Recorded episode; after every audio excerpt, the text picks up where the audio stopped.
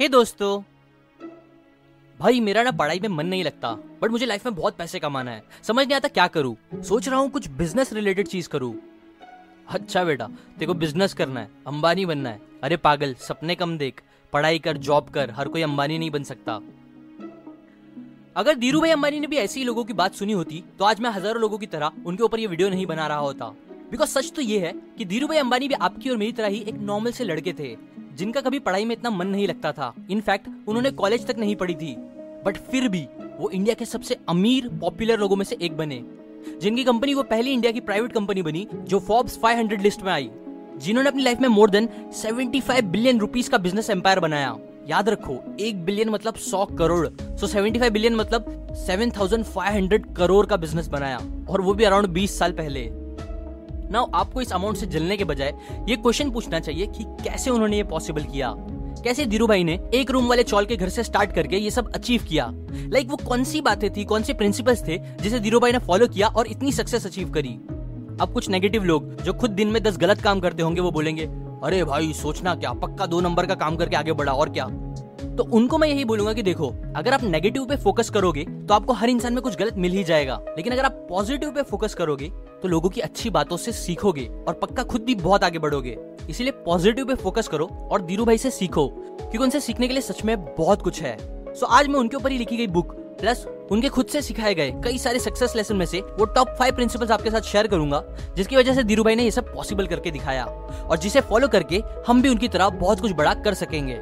Now let's begin number one D double B double S इसका full form और मतलब बताने से पहले, मैं तुमको धीरू की स्टार्टिंग की स्टोरी बताना चाहता हूँ। धीरू भाई अंबानी वैसे तो एक स्कूल टीचर के बेटे थे बट जैसे कि मैंने पहले ही बताया, उनका ज़्यादातर नॉर्मल बच्चों की तरह कभी पढ़ाई में इतना मन नहीं रहता था। बट इसका मतलब ये नहीं था कि वो लाइफ में कुछ करना नहीं चाहते थे। इनफैक्ट एक बार उन्होंने अपनी माँ से कहा था कि, माँ, देखना, एक दिन मैं बहुत बहुत पैसे कमाऊँगा। उनका घर ठीक ठाक ही चलता था बट पैसे की प्रॉब्लम थोड़ी बहुत रहती थी, जो धीरू भाई को पसंद नहीं थी। इसलिए वो हमेशा पैसे कमाने का सोचते थे। एक बार उन्होंने अपने पास की होलसेल दुकान से एक डब्बा ग्राउंडनट ऑयल का लिया और उसे रस्ते पे बैठ के लोगों को बेचा एज अ रिटेलर जिससे उन्हें प्रॉफिट मिला, जो उन्होंने अपनी माँ को जाके दिया। उन्हें बिज़नेस करने की वैल्यू बचपन में ही समझ आ गई थी। इसलिए बस बारह तेरह साल की उम्र से ही वो पकौड़े बेचने का बिज़नेस करते थे। फिर अराउंड सत्रह साल की एज में उन्हें यमन कंट्री में जाने का ऑफ़र मिला। सो वो और पैसे कमाने की उम्मीद में वहाँ चले गए। वहाँ उन्होंने पेट्रोल पंप पे काम किया और कुछ सोर्स बोलते हैं, उन्होंने एज अ क्लर्क भी काम किया कई साल। जिसके लिए उन्हें अच्छे ही पैसे मिलते थे इंडिया के हिसाब से। बट फिर सिचुएशन कुछ ऐसी हो गई कि उन्हें वापस इंडिया आना पड़ा। और ये उनकी लाइफ का एक बड़ा टर्निंग पॉइंट साबित हुआ। क्योंकि अब वो अपने उन बड़े सपनों के पीछे जाने लगे, जो वो बचपन से देखते थे। नाउ ये स्टोरी से आपको क्या सीखना है? आपको सीखना है D double B double S मतलब dream big but start small देखो, ज़्यादातर लोग दो में से एक कैटेगरी में आते हैं। एक, जो कभी कुछ बड़ा सोचते ही नहीं, बस ज़िंदगी जैसे चल रही है, चलाते जाओ।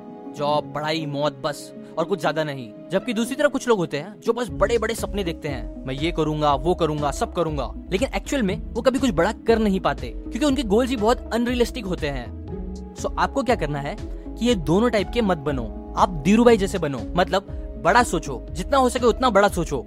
बट स्टार्ट छोटी करो। छोटे गोल सेट करो और छोटे रिजल्ट्स एक्सपेक्ट करो। पहले ही बिलियनर बनने के लिए एक्शन मत लो, बल्कि बस पहले बिज़नेस करके थोड़ा प्रॉफिट कमाने का सोचो। क्योंकि एक बार अगर आप छोटे लेवल पे प्रॉफिट कमाना सीख जाओगे, पैसे कमाना सीख जाओगे, फिर आपके लिए और ज़्यादा पैसे कमाना आसान होता जाएगा।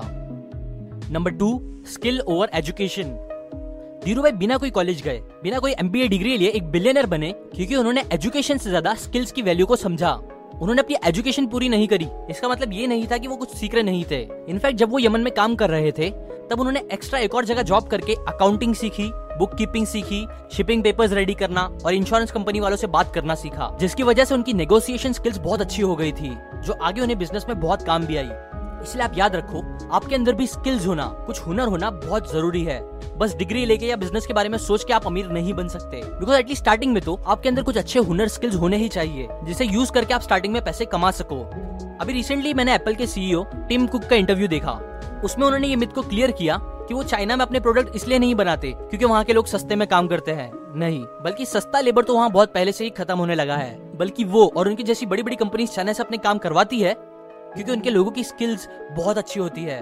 चाइनीज़ लोगों में हुनर है और वो कम टाइम में अच्छा क्वालिटी का आउटपुट देते हैं। इसलिए अगर हमें भी चाइना की तरह या अंबानी जैसा बनना है तो ये ज़रूरी है कि हम हुनर वाले बने। और ऐसे वैसे बस काम चलाओ हुनर वाले नहीं, बल्कि बेस्ट बनने की कोशिश करे। जो भी काम करे, उसमें एकदम बेस्ट और ये लाता है हमें धीरू भाई के थर्ड सक्सेस लेसन पे, जो है क्वालिटी रूल्स बहुत से लोग आपको मिल जाएँगे जो बोलेंगे धीरू भाई बस गलत काम करके आगे बढ़े। बट वो ये नहीं समझते कि उनकी सक्सेस के पीछे उनकी प्रोडक्ट क्वालिटी एक बहुत बड़ा रीजन था। धीरू भाई हमेशा क्वालिटी पे बहुत ध्यान देते थे। बस पाँच सौ रुपए के साथ जब धीरू भाई यमन से वापस आए तो उन्होंने मसाले का बिज़नेस स्टार्ट करा। अब इतने कम पैसे के साथ, वो ज़्यादातर लोगों की तरह जल्दी पैसे कमाने के लिए, वो लो क्वालिटी के प्रोडक्ट बेच के ज़्यादा पैसे कमा सकते थे। बट नहीं, उनका मोटिव था लो प्रॉफिट हाई क्वालिटी और हाई वॉल्यूम मतलब अच्छी क्वालिटी में ज़्यादा बेचना, भले जब प्रॉफिट कम हो तो भी चलेगा। और यही पॉलिसी के साथ, वो इंडिया के साथ गल्फ कंट्रीज़ में भी अपने मसाले बेचने लगे। सब उनसे खरीदते थे, क्योंकि उनकी क्वालिटी मस्त होती थी। फिर जब वो मसाले के बिज़नेस से हटके, यान के बिज़नेस में आए, तब भी उन्होंने क्वालिटी पे ही ध्यान देते हुए विमल ब्रांड बनाया, जो एक पॉपुलर फ़ैशन ब्रांड बना। इसके बाद जब उन्होंने अपनी खुद की मिल डाली अहमदाबाद में, तब भी उन्होंने वर्ल्ड की बेस्ट मशीन यूज़ करी, ताकि वो बेस्ट क्वालिटी प्रोडक्ट दे सके। और इसी हाई क्वालिटी की वजह से ही वर्ल्ड बैंक ने उन्हें एक्सीलेंट सर्टिफिकेट दिया, जो डेवलप्ड कंट्रीज़ के लेवल का था। मतलब इंडिया के स्ट्रगलिंग टाइम में भी उन्होंने वर्ल्ड क्लास मशीन यूज़ करके ऐसे क्वालिटी प्रोडक्ट बनाए, जो डेवलप नेशन के स्टैंडर्ड के थे।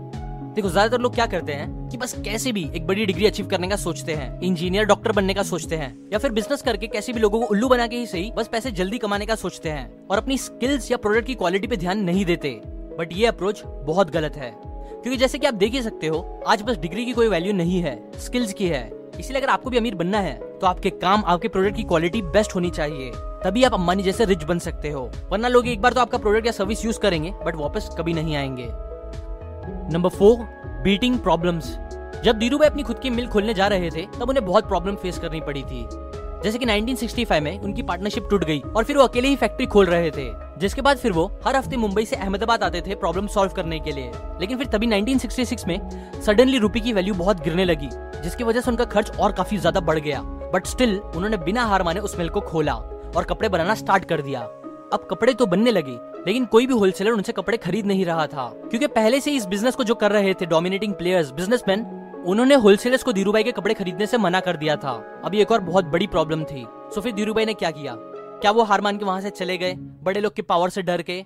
नहीं। तब वो खुद रास्ते पे आए और खुद से ही जाके रिटेलर्स को अपने कपड़े दुकान से दुकान जाके बेचने लगे। अब क्योंकि उनकी क्वालिटी इतनी अच्छी थी और वो इतने गटसी और जिद्दी थे कि फिर सबको ही वो पसंद आने लगे और ऐसे ही विमल ब्रांड का नाम भी ऊपर आने लगा। सिमिलरली धीरू भाई हमेशा प्रॉब्लम से लड़ते थे कंसिस्टेंट रहते हुए। बस लोगों से ही नहीं, बल्कि नेचर से भी। एक बार उन्हें और उनकी कंपनी को फ्लड की प्रॉब्लम से लड़ना पड़ा, एक बार भूकंप से। और एक और बार क्या हुआ कि जामनगर में, जब सब कुछ सही टाइम पे चल रहा था, तभी अचानक साइक्लोन आ गया और उनकी फैक्ट्री बंद करनी पड़ गई। तब अगेन धीरू भाई ने हिम्मत से उस प्रॉब्लम से लड़ा और जहाँ एक्सपर्ट बोल रहे थे कि उनका काम खत्म होने अब तीन महीने लगेंगे, उन्होंने वही काम तीन हफ़्ते में खत्म करके दिखाया और वो भी उतने ही बजट में। इतना ही नहीं 1986 में उन्हें पैरालिटिक स्ट्रोक आ गया था। बट स्टिल इससे भी वो लड़े और रिलायंस को इंडिया का बिगेस्ट बिज़नेस हाउस बनाया। अब ये सब बताने का रीजन है बिकॉज़ ज़्यादातर लोग बहुत जल्दी हार मान जाते हैं लाइफ में। आंधी तूफ़ान से लड़ना तो दूर की बात है, वो छोटी मोटी चीज़ों में भी बस किस्मत का खेल बोल के हार मान लेते हैं। बट धीरू भाई ऐसे नहीं थे, ना आपको ऐसा होना चाहिए। कितनी भी प्रॉब्लम हो लाइफ में, आपको हमेशा अपने गोल्स को याद रखना चाहिए और उसे पूरा करके ही दिखाना चाहिए, फिर चाहे कुछ भी हो। Number five dream big fast and ahead मसाले के बिज़नेस में धीरू भाई को प्रॉफिट हो रहा था बट स्टिल वो पॉलिस्टर के बिज़नेस में आए। क्यों? क्योंकि वो बड़ा सोचते थे, जल्दी सोचते थे और फ्यूचर का सोचते थे। उन्हें टेक्सटाइल लाइन में ज़्यादा स्कोप दिखा, इसलिए वो यान ट्रेडिंग में आए। फिर उसे हिट करके वो पेट्रोकेमिकल्स की लाइन में गए, फिर कम्युनिकेशन की लाइन में, फिर रिलायंस गैस एक्सेट्रा एक्सेट्रा ऐसे ही उन्होंने हर फ़ील्ड में काफ़ी सक्सेसफुल बिज़नेस बनाए जहाँ ज़्यादातर लोग तब और आज भी ये सोचते हैं कि अरे मैं अपने बिज़नेस का एक हिस्सा दूसरों को क्यों बेचू? मेरी मेहनत मेरा स्टार्ट के पैसे लगे हैं एक्सेट्रा एक्सेट्रा मतलब ज़्यादातर लोग छोटा स्लो और बस आज का सोचते हैं जबकि धीरू भाई इसका उल्टा सोचते थे।